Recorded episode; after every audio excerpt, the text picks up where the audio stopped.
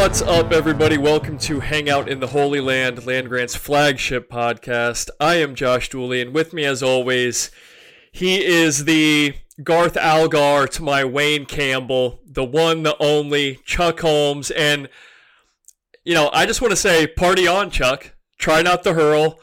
How are we doing, brother? Party on, Wayne. Party on, Garth.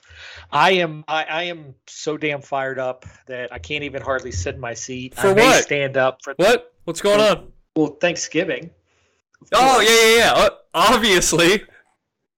Oh, I oh I'm I'm fired up about uh, Ohio State this I'm weekend kidding, yeah. too. But Thanksgiving Thanksgiving is my favorite holiday. I can taste Thursday at about four o'clock already, and it's making me drool. Like I I'm working out extra hard this week trying to drop a couple No. LBs so that I can.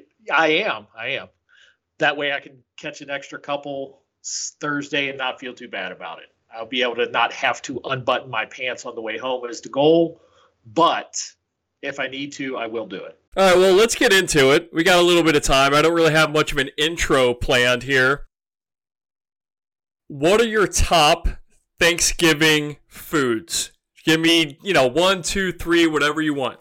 So uh, I am a dressing guy, a stuffing guy. My uh, grandma, uh, homemade, taught my dad, and now makes it, and it is, uh, it is a work of art. And I eat three or four helpings of that easy. Uh, I am a big canned, sliced cranberry. Know the different, not the actual berries. I want the gel. I want the. I- listen, I know enough about I know enough about your upbringing that that doesn't surprise me in the least bit. Yeah, we did. We we still don't have real cranberries, and I, I'm doing okay. But now, I'm, I mean, I'm to the point where I'm committed at this point, and I'll be honest, man. I'm I'm a uh, I'm a turkey guy, but I you know what? I'm all of it because I'm a turkey guy. Mashed potatoes. Uh, we might have some cheesy potatoes mixed in there. I, I'm all of it. It's it's. I am here um, for it. I load my plate up. Let's go. Yeah, I I think personally I think Thanksgiving is a little overrated, but God dang, man.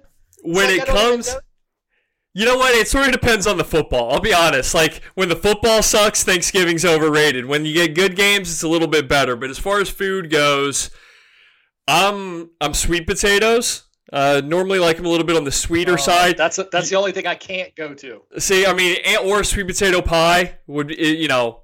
Give me all of that. I'm a cranberry sauce guy, but I like to make my own. I have no problem with your canned version. I understand it. It's about the flavor, but I What a make my own. I make my own, and then um, I don't know if it's traditional, but broccoli cheese casserole. My dad makes it. Uh, my my wife learned how to make it, so she makes it now. Broccoli and cheese casserole. I'm a little bit uh, off the off the page, right? But those are my staples that I've got to have, and I got to go back for it. Well, I was gonna blast you about that one, but if Stone Cold's who got you hooked to it, who who am I to argue? the man's an artist. But I wanted to go back for a second. You know, at some point, I feel like I should mix in some more modern references when I'm, you know, making our introductions. But I take pride in the intro. It's all some people listen to. I've actually gotten emails. Hey, not enamored with the show. Chuck doesn't know ball, but I love the introduction. So I can't roll out like some lame modern duo, uh, like the guys that make up the Chainsmokers. You know what I mean? So, in your opinion, have I kept it fresh enough? Am I doing well with the intros? Do you feel appreciated by the intros? I feel appreciated by all the intros that we haven't deleted that were completely inappropriate uh, that the that the consumer didn't get to hear. All the ones they got to hear, I appreciate it. Um, are they a little outdated for some of our younger listeners? Absolutely, but this is our time and it's our podcast. And perks of being on the job is we get to kind of control 30 seconds of it, and that's our 30 seconds. So if you don't like it, pound sand. no, I'm with you. So Chuck and I are recording this episode on a dark, abysmal, like rainy Tuesday evening. It sucks here in Columbus, but the sun is metaphorically shining because obviously we've got Thanksgiving coming up in a few days, uh, a certain football game that we will get to shortly. Chuck, the only real question I had for you, aside from the Thanksgiving stuff, you know, you and I recording on Tuesday evening. The CFP rankings will come out a little bit later, so we don't know what they are. I don't really want to make a guess at all of them. We can talk about uh, what we think is going to happen on Sunday, you know, once we get a couple more results. But I do want to focus in on Florida State for a second. You know, they had Jordan Travis go down was a Heisman candidate early. He's fallen off the pace a little bit, but still a really good player, fifth or sixth year guy. He was their guy, right? He goes down. Florida State's undefeated. And, you know, I, I, think they can probably get by. Is it Florida or Miami? They play one of their rivals this week, and then Louisville in the ACC championship game. If Florida State wins their next two games uh, by three points. Say they win each game by three. Is there any way that the committee keeps them out of the CFP based on that big time injury? No, because they they win.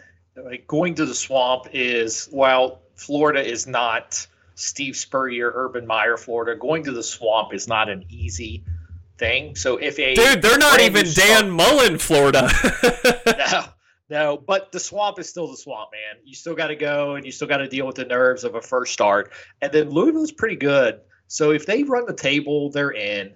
I, I just, I mean, look at what happened to Ohio State. And I know it was a different, you said three points versus uh, 59 to, was it, what was the final score in 14? Yeah, it's 56, 59 points, something like that. Yep. Yeah that is a different animal. Obviously, they they rolled, so making that uh, comparison is a little off, but wins are wins this time of year, and they're not coming from behind. They're actually in it right now. They were they were in the top four, so could you argue to drop them this week and if they win their next two games they make their way back in what's great about the i use great loosely what they have to their advantage is they claim to start over every week so they can just put them back in it for in two weeks if that's what they feel like doing so I don't think it hurts them long term. I think the challenge is, is I do think they probably lose one of the games, and that is what eliminates them. I think if they lose to Florida and still win the ACC or ACC championship game, they're probably five of five when it comes to conference champs, in my opinion. But uh, otherwise, undefeated, I think they're in. I actually agree with you wholeheartedly because of the Louisville piece. I'm not going to be impressed if they beat Florida, especially Florida lost Graham Mertz. And I thought Graham Mertz stunk on ice for four years when he played at Wisconsin. He's been okay at Florida, but is Jack Miller going to get some?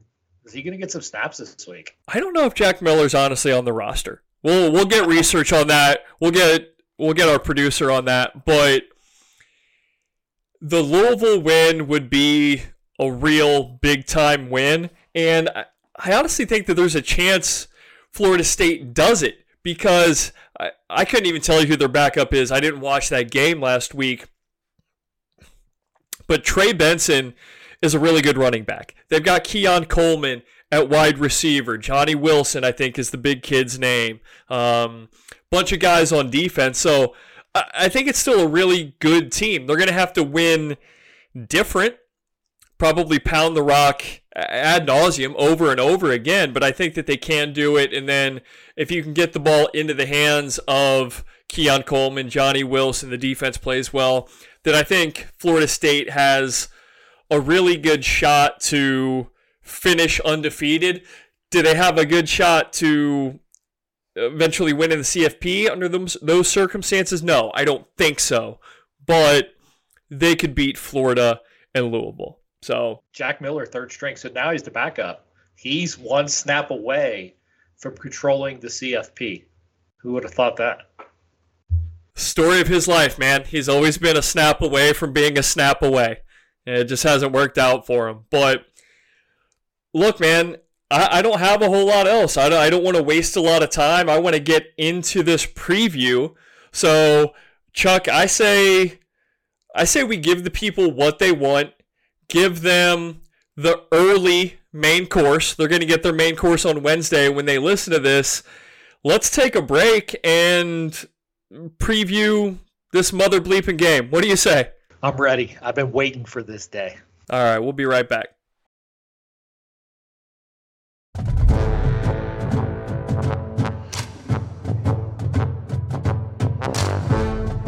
Welcome back, everybody, to Hang Out in the Holy Land, Landgrant's flagship podcast for Chuck Holmes. I am Josh Dooley, and it's rivalry week. It's Michigan week. I'm going to try not to say that a bunch throughout. It is, it's the game, man. And you can go ahead and set the timer, Chuck. Like, I think we could do three hours on this if we wanted to, Joe Rogan style. Biggest game of the season in all of college football. Now, the SEC and Pac 12 title games might have more on the line in a few weeks, but as of now, this is the game of the year. It has been several times. Let me start the preview by asking you a question. With all the other stuff currently going on, is this year's version of the game bigger, more important, whatever, than 2006's game of the century. It's not. And I think the reason it's not is the winner of this was uh, the winner of the game of the century was the odds on favorite to win the national title. And there was talk of it ended up being a rematch anyway. Obviously, that did not happen. It probably would have been better off.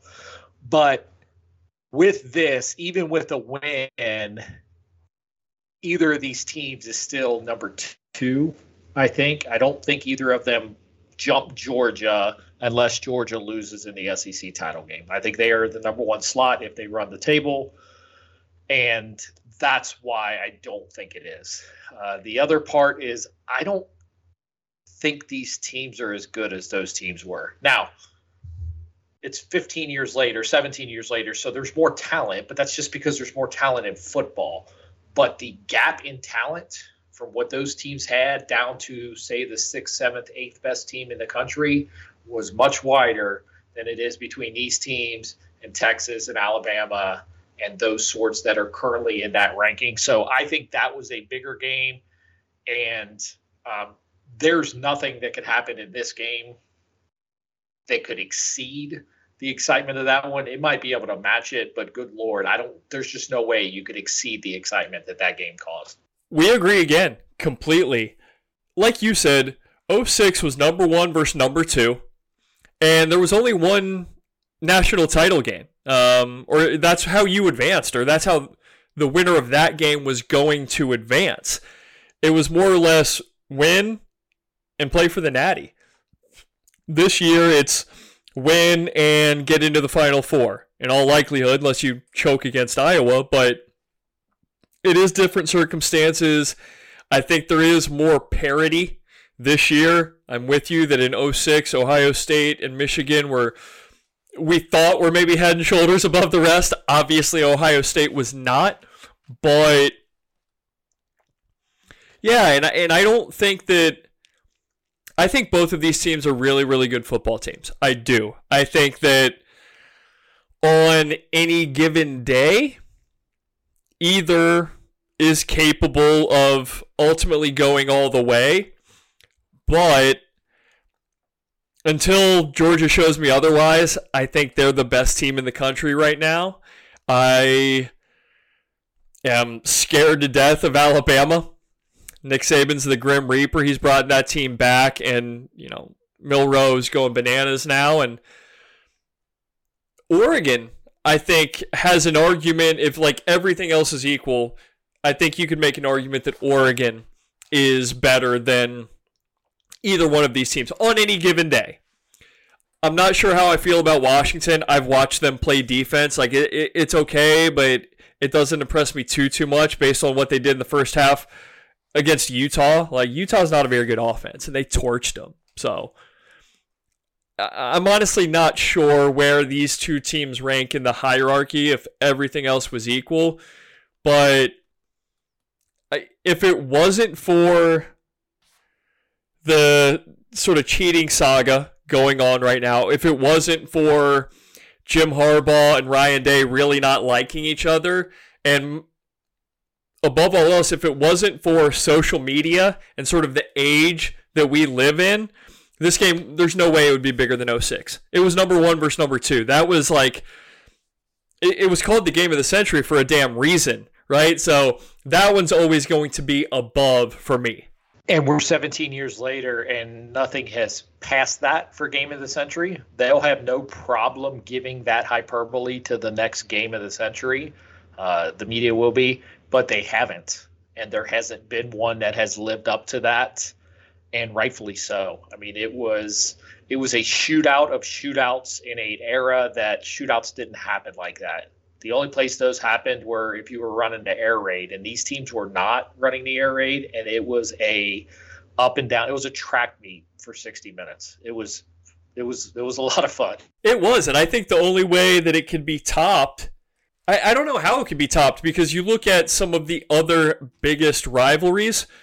Georgia Alabama, it's not there yet. It doesn't have a hundred years of history. Otherwise, maybe you can make an argument that one of these Georgia Alabama games is or has been a game of the century sort of thing, but Alabama Auburn's like up there as far as rivalry goes. Sorry, Auburn hasn't really been good. And Notre Dame, eh, they've been sort of irrelevant as far as the national title race goes for a number of years. So it's got to be the big boys and there's got to be some history there, something that it's rooted in.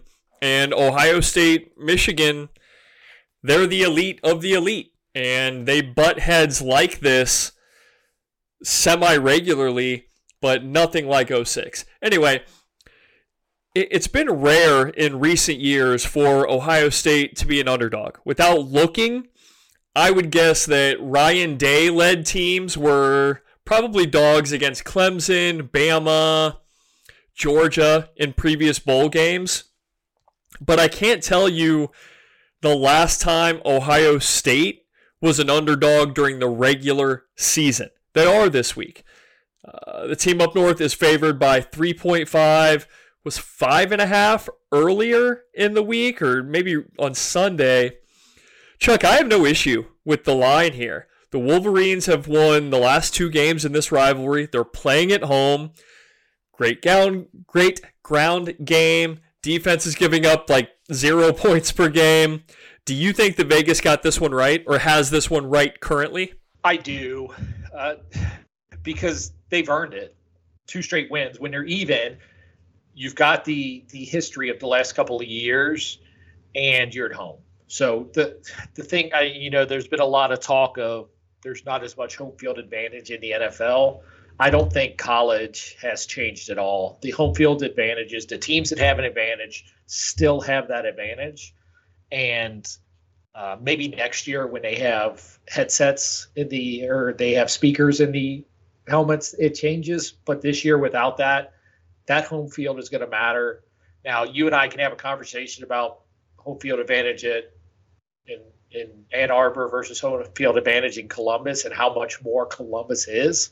But regardless, it's still going to be 110, 100, what is it, 15,000 people in a hole in the middle of nowhere. So it's going to be an intimidating place. And for that alone, you probably get to that three and a half number. You and I would know how intimidating it is. We've been there. No need to rehash that. But Chuck and I made the trip many, many moons ago. And I'll be honest, like we were treated fairly or whatever, but it's a it's a nasty place to be if you're an Ohio State fan. Chuck, who is who do you think is facing or dealing with the most pressure this weekend? Ryan Day. Well, look, I think Ryan Day seems like the obvious answer, and for good reason. he needs to get the and blue monkey off his back and win another big game. He'll be coaching against an interim head coach.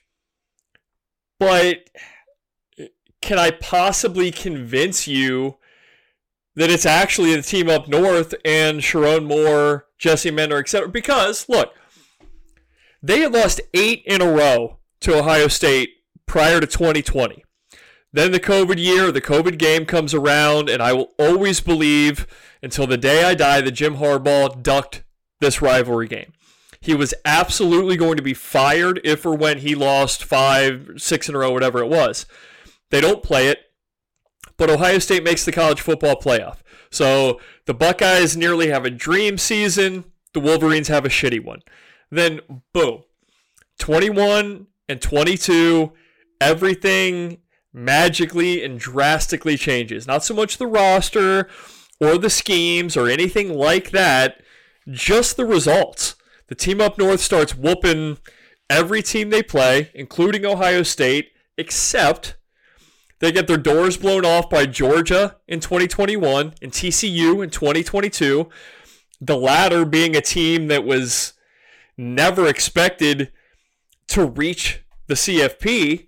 So now, because of the cheating scandal, a lot of people are asking how legitimate were all of those wins. No one in the state of Michigan, but people are asking. Were the Wolverines aided significantly by stealing signs, knowing play calls, etc. If the Buckeyes win, uh, then it's like, oh, well, that's proof U of M only won because they cheated. And hell, even if the Buckeyes lose, people might still say, yeah, but McCord isn't Stroud. OSU isn't as good this year. I, I don't think that that would be an apples to apples comparison, but I don't know. Like, look at Georgia as the team's common non-con non-con opponent. The Bulldogs stomped the Wolverines in 2021, while the Buckeyes gave UGA all they could handle in the Peach Bowl. So do with that what you will. I don't want to sound like an excuse maker. I just find certain stats and numbers to be interesting now that we know what was going on up north. And I think there is a lot of pressure on that team. I think everything you said is exactly why all the pressure's on Ryan Day. So Ryan Day has lost the last two games to Michigan. He was the last coach to lose two games to Michigan was fired.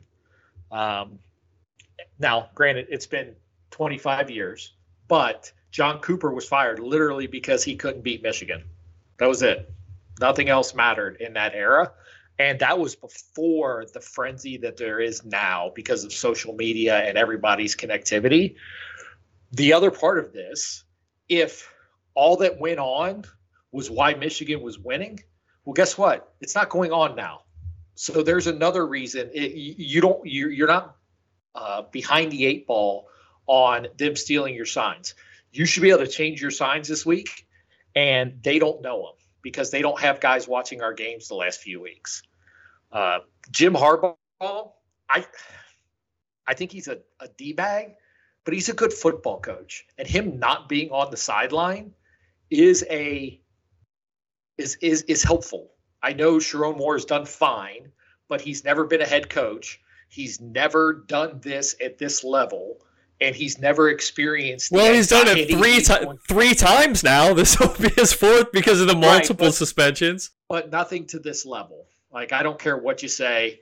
This game, the anxiety of this game, is going to create uh, tension in him, and it is going to allow the possibility of a mistake that Harbaugh would not make because he's been around a million years. He's coached, he's won at every level, he's won at every level in the NFL, up to the NFL as a player. Like that, all those make it easier on Ryan Day.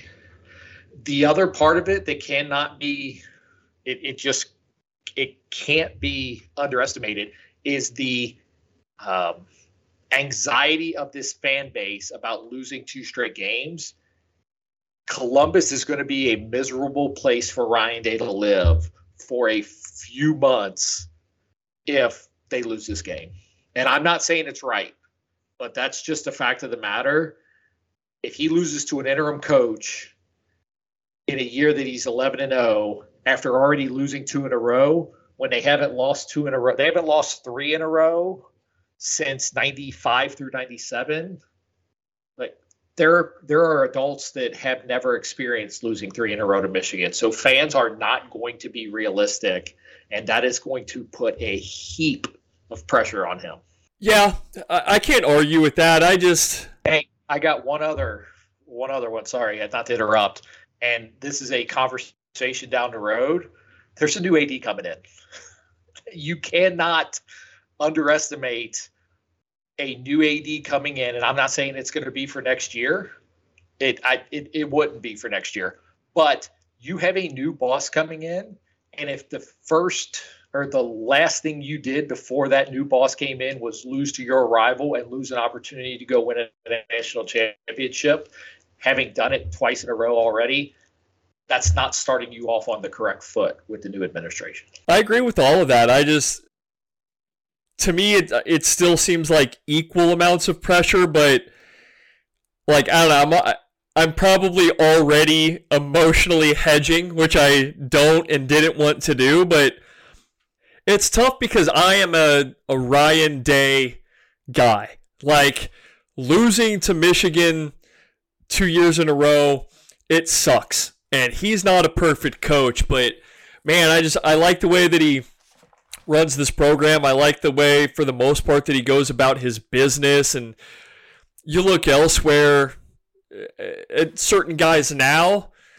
Lincoln Riley's a loser. Dabo Swinney's a loser. Like we've talked about this, right? Luke Fickell, sort of a loser right now. Ryan Day has maintained the standard in like every single area except for one. And that's a big, big area. That's a big void to fill. And he needs to do that. It's just like if I were him and I did lose three in a row, I'd be like, well, yeah, but the last two they were cheating. like I would, I would have some excuses ready, but he doesn't get to do that. Even if he tried it, he wouldn't get the benefit of the doubt because fans in Columbus, like they want blood. They'll want blood if the Buckeyes were to lose three in a row, and it's it is a damn shame because, like I said, I'm a Ryan Day guy. I love the way that he runs the program, and I think he's a really, really, really, really good football coach. But it, it's the game, man. It's the rivalry. It's the team up north. You got to beat them. And one and three, losing three in a row it's going to be a tough pill to swallow for a lot of people. But I don't know, man. Like let's let's move past the hypotheticals and the chicanery. Let's look at these teams and some of these position groups, and then maybe we'll come back around to the the overall sort of sense and feeling that we have. Let's look at Sherrone Moore's offense, and we should absolutely call it that because Moore is now both the interim head coach and offensive coordinator for the Wolverines starting at quarterback like we always do. JJ McCarthy is the team's starting quarterback. Former stud recruit, has fared well in Ann Arbor. He was a Heisman candidate for much of the season, but really started to fall off the pace this month.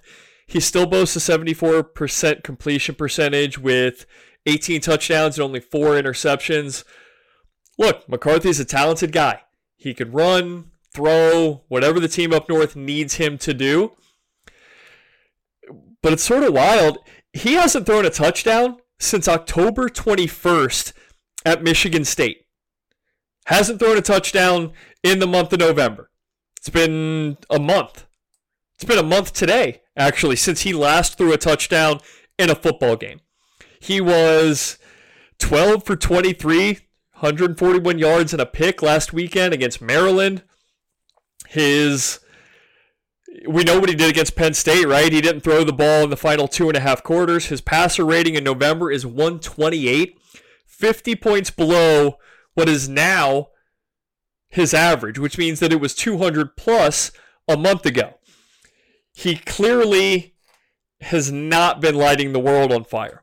But we said the same thing last year, right? And while McCarthy's completion percentage wasn't great against the Buckeyes in 2022, Uh, he did throw for 263 yards and three touchdowns. And look, there's an argument to be made that the team up north just hasn't needed McCarthy this month. They're winning games on the ground. Why change the recipe? He is clearly capable of burning the Buckeyes, but I also think that this OSU secondary is much, much better this year than it was last. Chuck, what are your concerns, if any, with the Wolverines quarterback?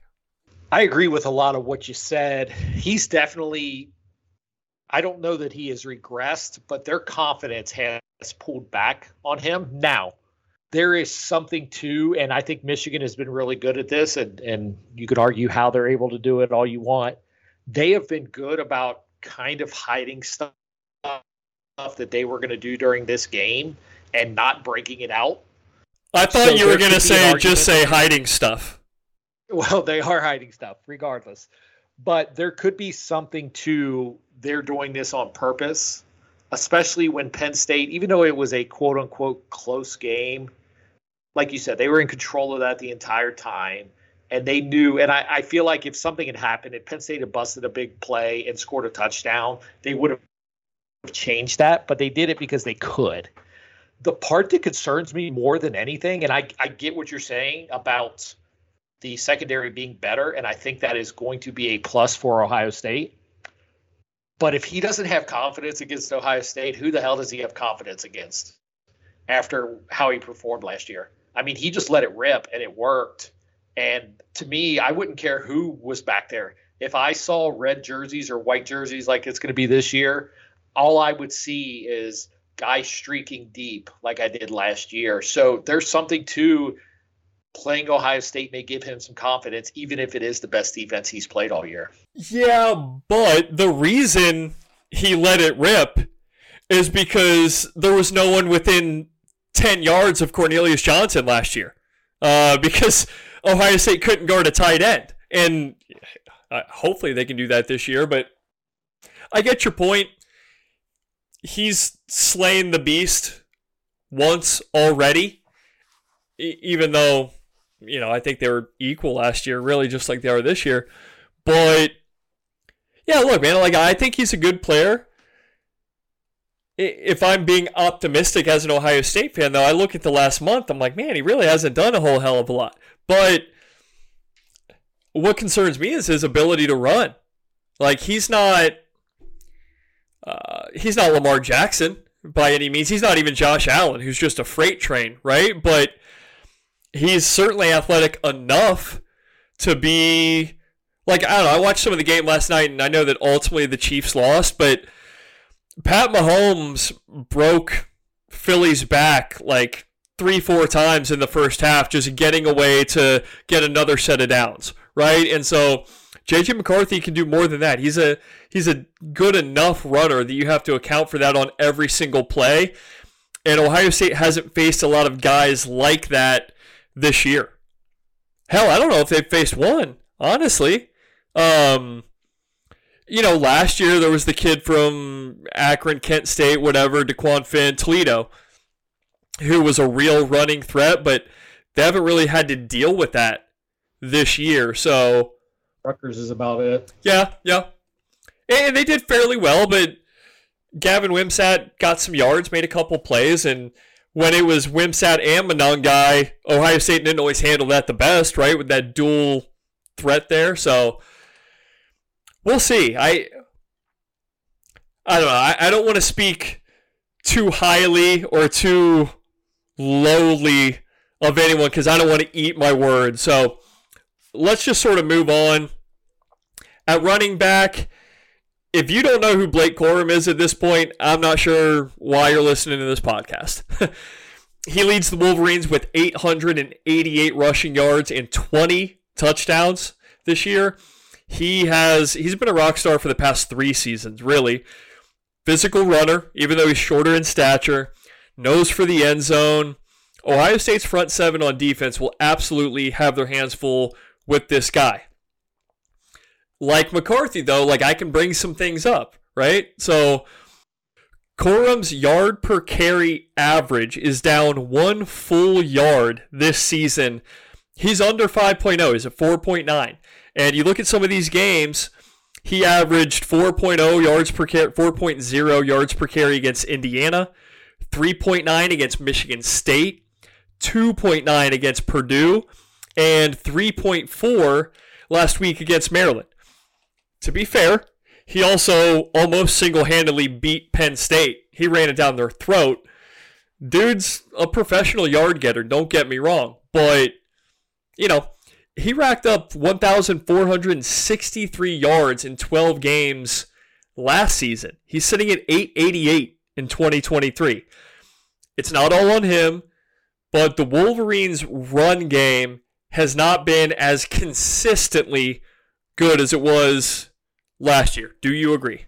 I agree, but you're also going up against a run team that was arguably the best they've had in decades. That that run game last year was was it. I mean, think about it. They broke in McCarthy as a first time starter and made it to a semifinal, and he really didn't do anything all year until towards the end of the season. So, yes, they are down, but they're still dangerous. I don't care. I know Corum's at 4.9.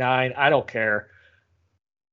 I know Edwards is at 3.4. I don't care. They scare me. And the part I think that scares me the most is if there has been a chink in the armor of this defense, there have been moments where teams could run. There have not there has not been a game where teams could run, but there has been a quarter, a quarter and a half, two quarters where teams got rolling and then Ohio State shut it down. My concern is once you let this team get rolling, will they be able to shut it down? So I'm hoping it doesn't ever get to that because these guys are talented. They're both NFL guys. You took the words sort of right out of my mouth is think back to Notre Dame. Think back to a drive or two against Wisconsin. Think back to the Rutgers game. Rutgers didn't put up points, but that's because, you know, I, I think Schiano sort of lost his mind a little bit. Ohio State has been able to you know, s- stop the bleeding per se. But yeah, I'm with you. I don't know that they can do that if Michigan really starts going downhill and they can hit you with two backs. Notre Dame ran in 50 of them. Rutgers not so much, but they can keep the, team up north can keep throwing things at you. I didn't even write down the name of the the third running back, and it's not a disrespect thing. I just don't have it. They've got they can go three or four deep if they absolutely have to. Like you said, or like you alluded to, Corum is often spelled by Donovan Edwards. Not going to call out the latter because he absolutely earned bragging rights last season. But you brought up the average.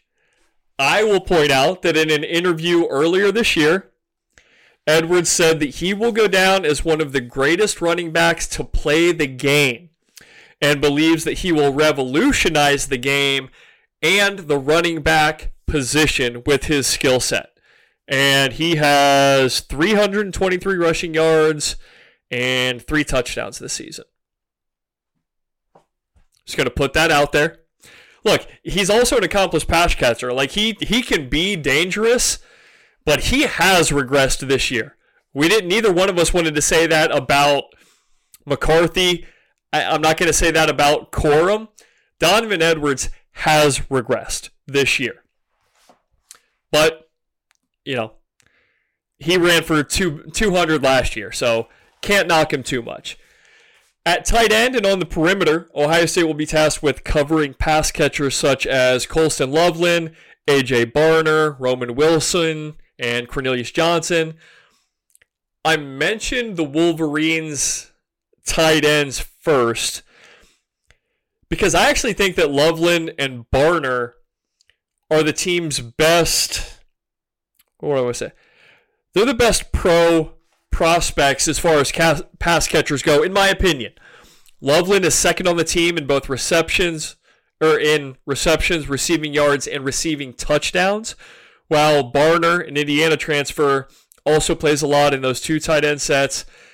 Outside of Notre Dame, I don't know if Ohio State has faced a game breaking tight end. And the Buckeyes didn't exactly handle that very well in South Bend. Loveland is a problem. He will be a pro, and you can't ignore Barner either. So the tight ends are something to keep an eye on.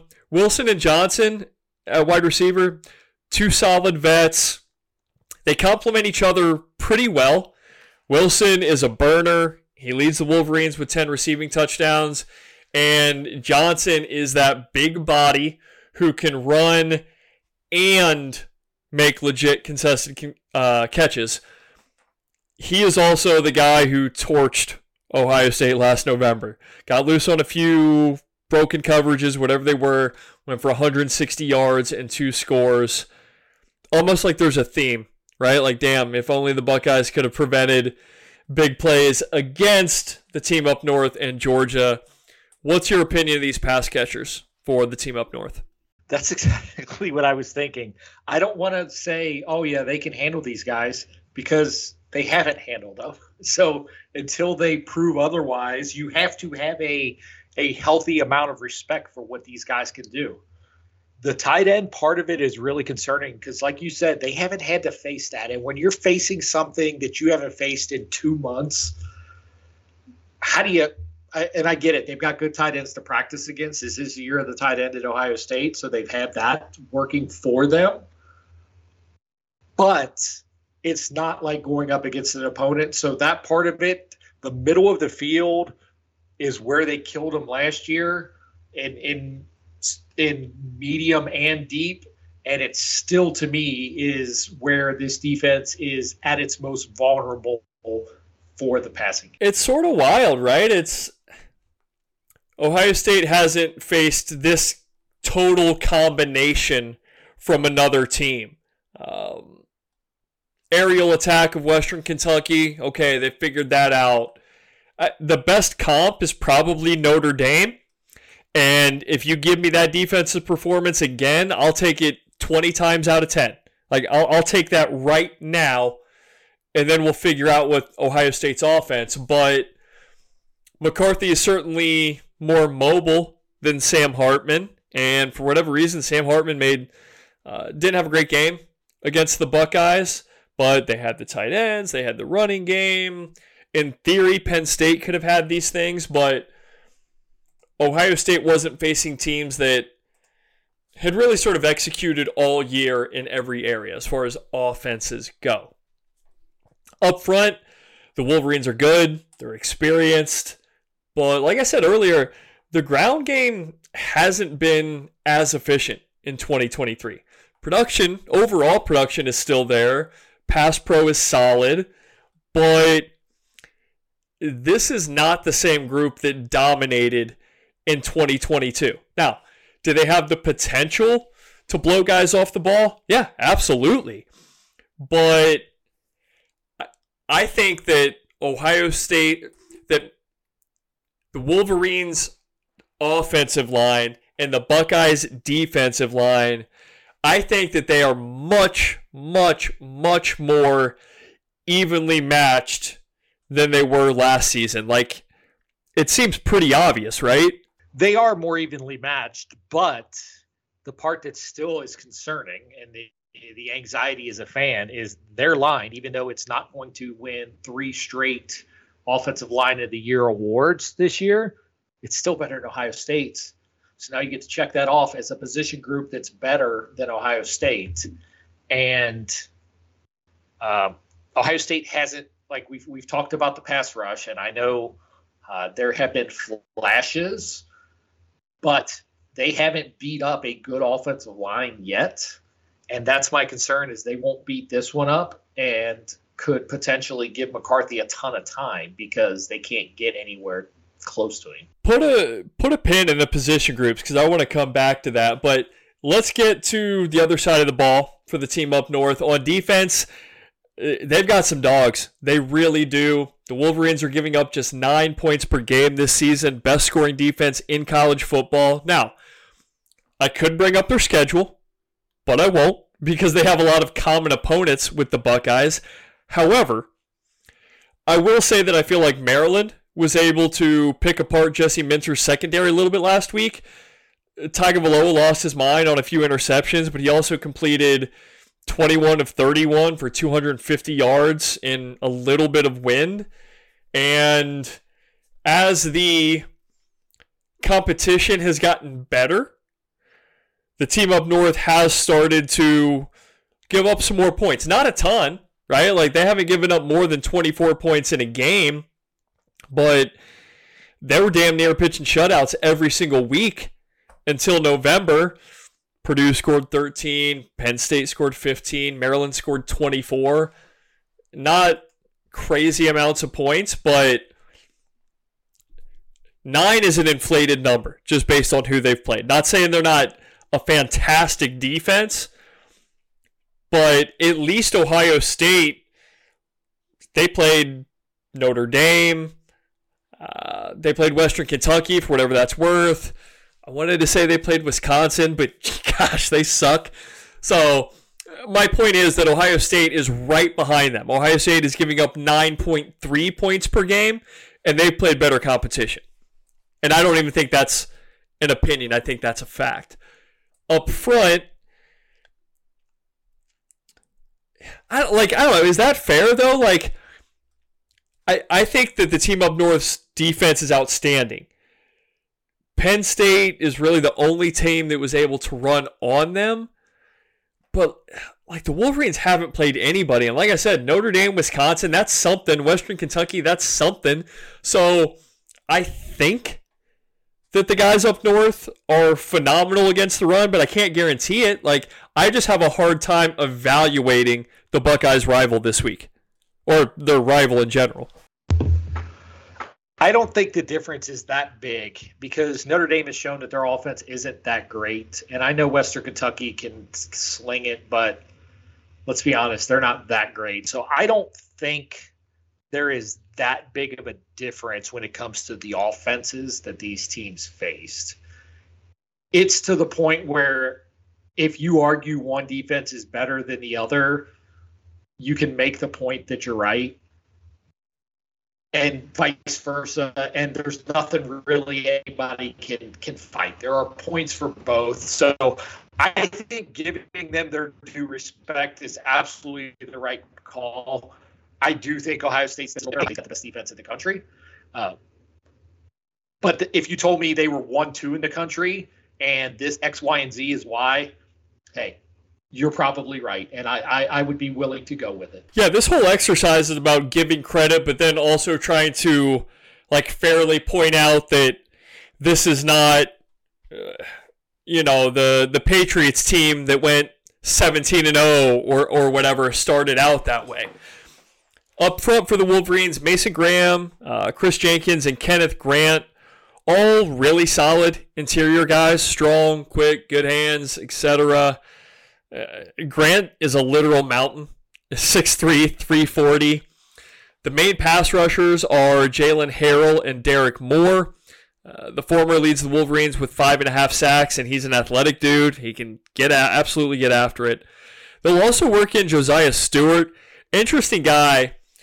Transfer from Coastal Carolina. He had 13 sacks in 2021, only three and a half last season. But on a part time basis in 2023, he is up to four and a half as a, a new Wolverine. I think that I'm more concerned about the interior of the team up north's defensive line. But Ohio State will obviously have Donovan Jackson and Matthew Jones fighting in there. So hopefully they can open some holes for Trey. Where which I guess point of attack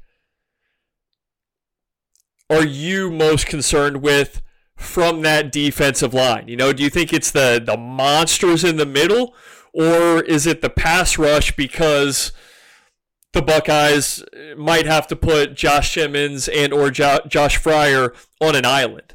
That is by far my biggest concern because I think you could scheme away from defensive tackles in the running game. Let's not act like TreVeyon's just a pounded up the middle and he's just going to bang his head into these guys every play. There yeah. are going to be opportunities for that, but even some of that is going to be misdirection. It's going to be counter. It's going to get crazy in there. I they're going to have some some some running plays that we haven't seen this year, trying to get him in space so that he can put his foot in the ground and go.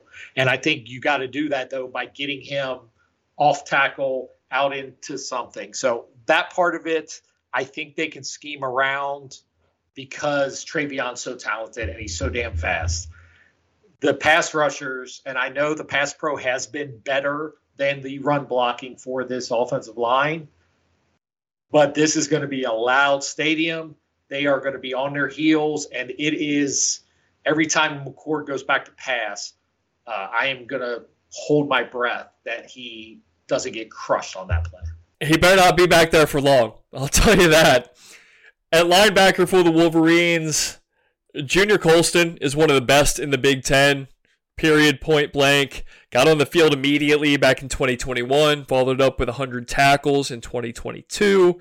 He is the he's the Mike, he is the air traffic controller up north. And next to him is either Michael Barrett or Nebraska transfer Ernest Hausmann. The team up north runs a 4-2-5 and I think it was Hausmann who saw most of the snaps early on, but he's taken a back seat to Barrett lately, surprisingly so, in my opinion, because Barrett has a ton of, of experience. But Hausmann was like a really coveted guy in the transfer portal. Either way, they have three or four linebackers, just like they have four or five capable defensive linemen. They've got a lot of guys up front, or in that front seven. In the back end, Mike Sainristil and Will Johnson lead the secondary. Sainristil played wide receiver for three seasons, switched to defensive back last year, and now he leads the Wolverines in interceptions with five. A nickel slot kind of guy, but he attempts to play big and physical. Like he'll hit, he'll support the run game, the whole nine. Johnson, if I had to guess, is probably going to see a lot of Marvin Harrison Jr. Now, he has only been credited with 18 tackles and four pass breakups this season. He's only played nine games, but he's a serious talent. He was a top five corner in the 2022 class, and he's got that prototypical size that you want in a cornerback. He's 6'2, 200, 205, whatever he is. So don't let him beat you. Don't let him get his hands on the ball and then Rod Moore and Makari Paige are the safeties to watch. I think that Ohio State can absolutely throw on this secondary if McCord is on top of his game or playing well. I, have spoken very highly of Will Johnson. I, I think he's phenomenal. But, and Sainristil switching positions. What he's done is admirable. But like I watched a lot of that Maryland game. Tua was finding some open guys. Uh, he had a near touchdown that I don't know who the corner was for the team up north. Like he just got beat, and had it not been for the interceptions, which I get it, like they count, and Kyle McCord has thrown a couple of bad ones this year. Maryland was able to move the ball through the air. And like that is quite literally the only offense that the team up north has faced this year that like has a pulse with their passing game. It has been a rough, rough go. Like I'll just name you the teams really quickly outside of the non-con. Rutgers, Nebraska, Minnesota, Indiana, Michigan State, Purdue, Penn State. Those teams can't throw the ball. And I know that Ohio State has faced most of them. Even the non con, though, like Eastern Carolina, UNLV, Bowling Green. What I'm trying to say is the Wolverines have not faced anything in the stratosphere, in the universe of TreVeyon Henderson, Marvin Harrison Jr., Emeka Egbuka, really even Cade Stover. Like, like there's not a tight end on any of the teams that they have played that is as productive as Cade Stover. So I do believe that Ohio State, if they're executing well, can move the ball through the air on this Wolverines uh, defense slash secondary. You have a confidence in Kyle McCord that he has not justified you having because he hasn't experienced anything like this. Like, if just off the top of your head, when what were his best passing performances this year? No, no, no. I'm saying if he's playing well, like he has to really, I don't know, step his game up. He has to meet what we've seen his ceiling be this year. Like make the throws that he made against Michigan State. But you're right, that is ignoring the noise and the 1 through 11 quality that he's going to face on the other side. I, I, give you all that. I think the expectation that you need him to be what he was against Michigan State, who is 88th in FBS and passing yards given up while playing them at home versus going to Michigan, who is uh, a half a yard ahead of Ohio State for number one in the country and fewest passing yards given up, is a really, really, really big ask. We have not seen, and I know he put up some yards against Penn State, and that to me, that was probably his best performance because of that, because he actually played a defense that was worth something and he put up some yards in that one. But nothing that he has done since Penn State was against a good defense. And I don't, I, I think if that's what it's going to take for them to win, they are in big trouble. I think I I don't think Kyle McCord is going to go into this game and come out with a stat line that you would say, "Yep, that's why Ohio State won the game." And so there's going to have to be other places for them to win this game. I you can't expect him to carry this team. Now, I think putting Henderson in good spots to start it can make it easier on him. But if that doesn't happen on top of it, I think they're in real big trouble. But McCord's not McCord's the second best quarterback in this game. And I, I know McCarthy has not been the best at the end of this year, but he has not looked like McCord has in about three or four different games that Kyle McCord has looked really poor in. So the Buckeyes have the second best quarterback in this game.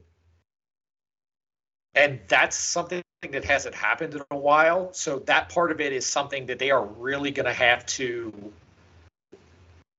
come up with something super creative to put him in positions to succeed that they haven't done the first 11 games against really tough defenses when they face them. I hear you. I respect you.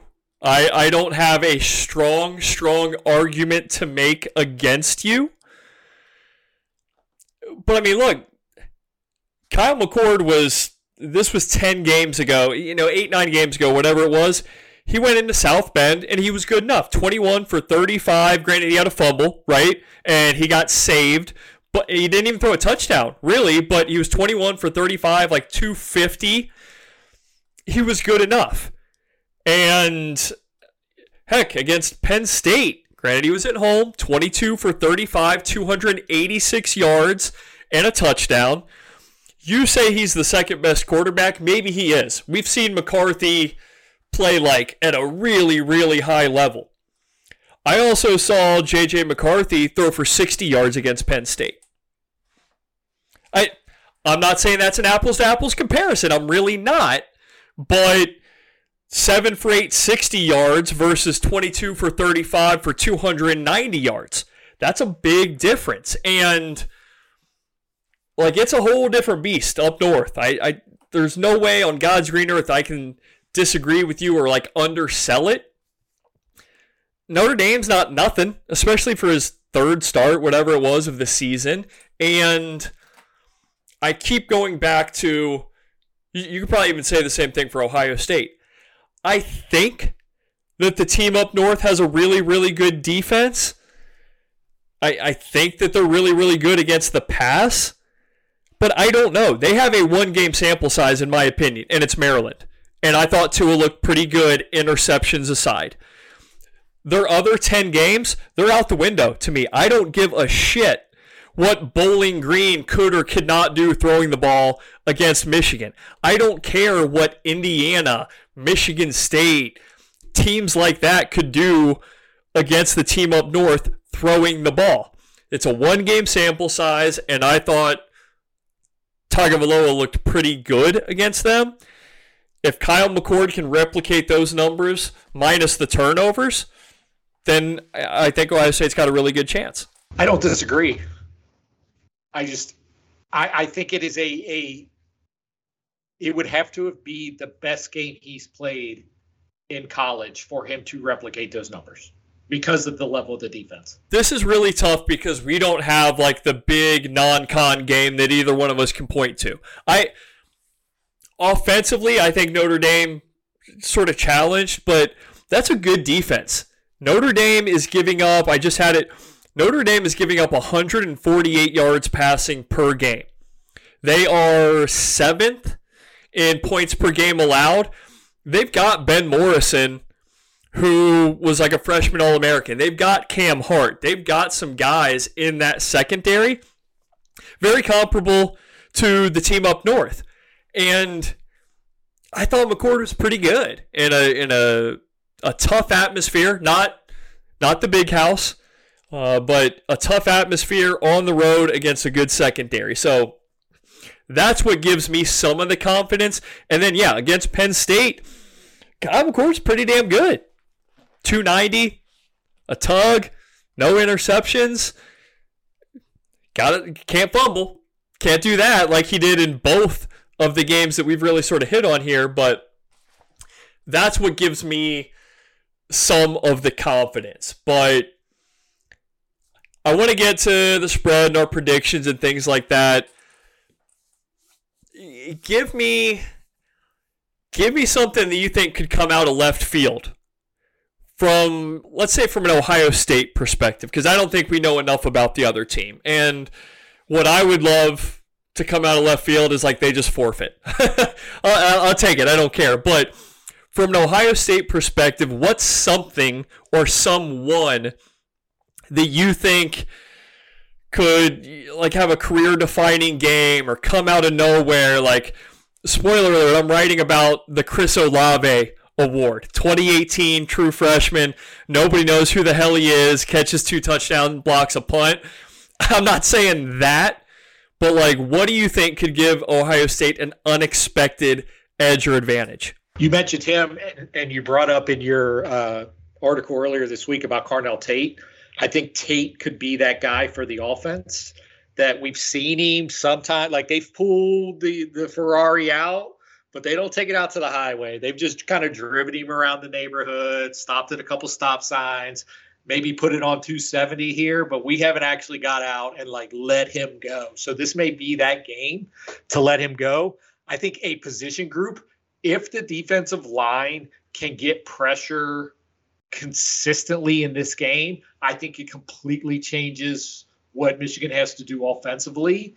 And if they can do that, if Jack Sawyer and JT Tuimoloau play the games, you, if you give me last week Jack Sawyer and uh, JT Tuimoloau Penn State either game, I don't even need last year. I'll take this year's. If you give me those performances, then you're, you're cooking because they're going to really struggle to move the ball if they've got guys in their face the entire time. So both sides of the ball, there are potential for uh, standouts that haven't quote unquote stood out at all times, but they have the pedigrees and they have the talent that hey, if you're gonna you're gonna do it, this is the game to do it in. I'll, I'll give you one on both sides of the ball as well. Unfortunately, it's the same one you had on offense. I think Carnell Tate can be a guy, whereas like like you'd have to disguise it. You can't just say, "Hey, when Fleming's in the ball, we're gonna in the game, we're gonna run it, and when Tate's in the game, we're gonna throw it."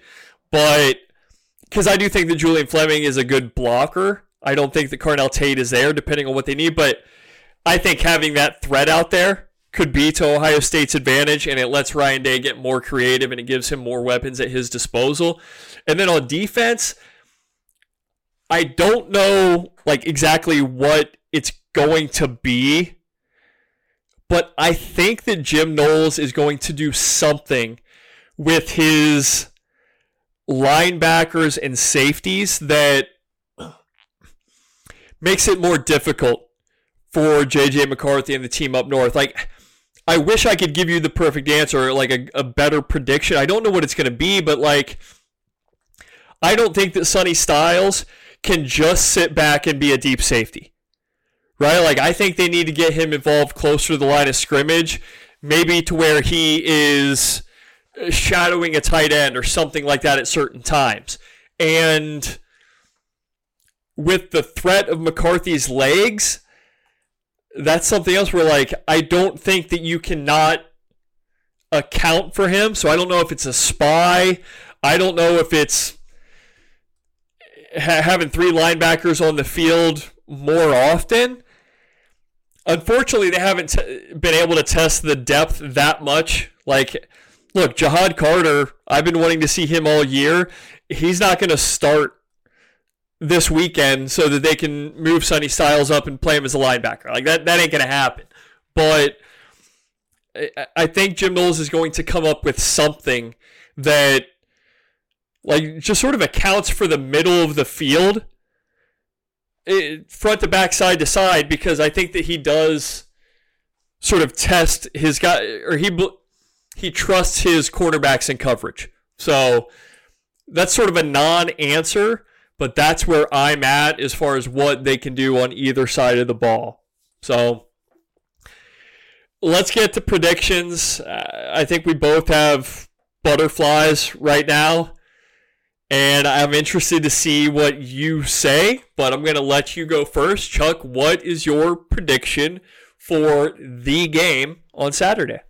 So I think this boils down, and I think the reason I have this is there's two areas that Ohio State has really struggled this year. One is special teams, and one is red zone offense.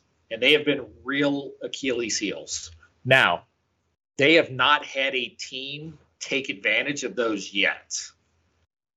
My concern is you don't generally get through a season with those two areas being that poor together and it not cost you at some point. So unfortunately, I think at some point special teams cost them, whether it's a block punt return for a touchdown, something on a short field, uh, something along those lines that gives Michigan some easy points. And I I think this offense is going to bog down in the in the red zone. Part of my concern is we talk about Ryan Day when he has time to prepare. Clemson, Georgia, well, he doesn't have time to prepare. If they were playing this game in January, I think Ryan Day has this team ready to go and they win by 10 points, 14 points, maybe even 20 points.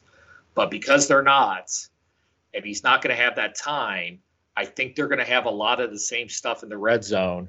And for me, this screams a slight cover of a 2016 Wolverines win because the Buckeyes can't punch the ball into the end zone like they we think they can. And then they give the offense of Michigan, whether it's a short field or a something they control, and Michigan ends up winning this game. You're a bastard, and I'm embarrassed to have you on this podcast. I on, I honestly can't believe that you're you're choosing the Wolverines. I mean, I, I get it, but I I will at some point I will pick against Ohio State on Look, this I'm, podcast. I'm not rooting. I'm not rooting for it. I'm just telling you what I think is going to happen. Some would call that manifesting, but I at some point I will pick against Ohio State on this podcast. I'm not going to do it against the team up north unless I think that the Buckeyes are severely outmatched. I think that you know, if you look at position group by position group, I don't agree with your assessment that Kyle McCord is the second best quarterback. I think I, I think they're equal because I JJ McCarthy hasn't done shit in a month. Okay, I know what he's capable of, but I, I know what Kyle McCord. I think I know what Kyle McCord is capable of. I say it's a wash. At the very least, it's close. You look at every other position. I think it's close. I think it's a wash. Ohio, uh, the team up north obviously has a, a better offensive line. Ohio State obviously has the better wide receivers, and I would argue collection of skill position talent. Um, look, I, I, I really think Ohio State's got a better secondary.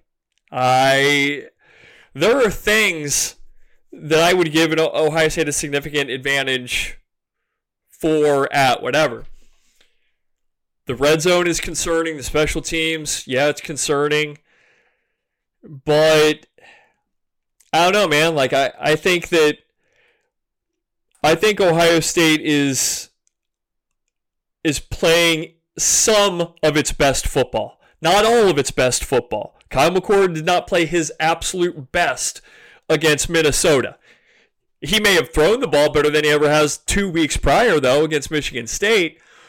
But TreVeyon Henderson, like, man, he looks awesome right now. And Emeka Egbuka looks better. And Marvin Harrison Jr. is going to be the best player in this game, hands down, unequivocally, without question. So I think it's going to be close. I would not be shocked if the Wolverines won, but ultimately I'm going to stick true to uh, something that I sent or said to Matt. I think that the team up north, they get to the red zone a number of times, but I think that Ohio State is able to play that bend but don't break defense, force a number of field goals, three to be exact. I'm going to go 24 23 Ohio State. I think that they get it done. I think that the guys are ready. Look, like, would I love to have CJ Stroud instead? Maybe, but I'm not giving up on my guy. I think he can do enough with the with the team around him. This this defense is so much better than it was last year, and the running game they can't block nearly as well. But TreVeyon Henderson is he looks like the best running back Ohio State has had in uh, 2019, 2020 when no, I mean that was the Master Teague year. Like he looks great, and I think he could be a difference maker along with the other guys that we've mentioned. So I'm not a turncoat. I'm going to go with my gut and my heart here. I think the Buckeyes pull it off 24 23. So, look, partner, I know until then, you and I, uh, we're going to be in knots. We're going to have those butterflies. We're going to have our fingers crossed, our toes crossed, whatever. But regardless, I think it's going to be a good game. I think it has potential to be a special game.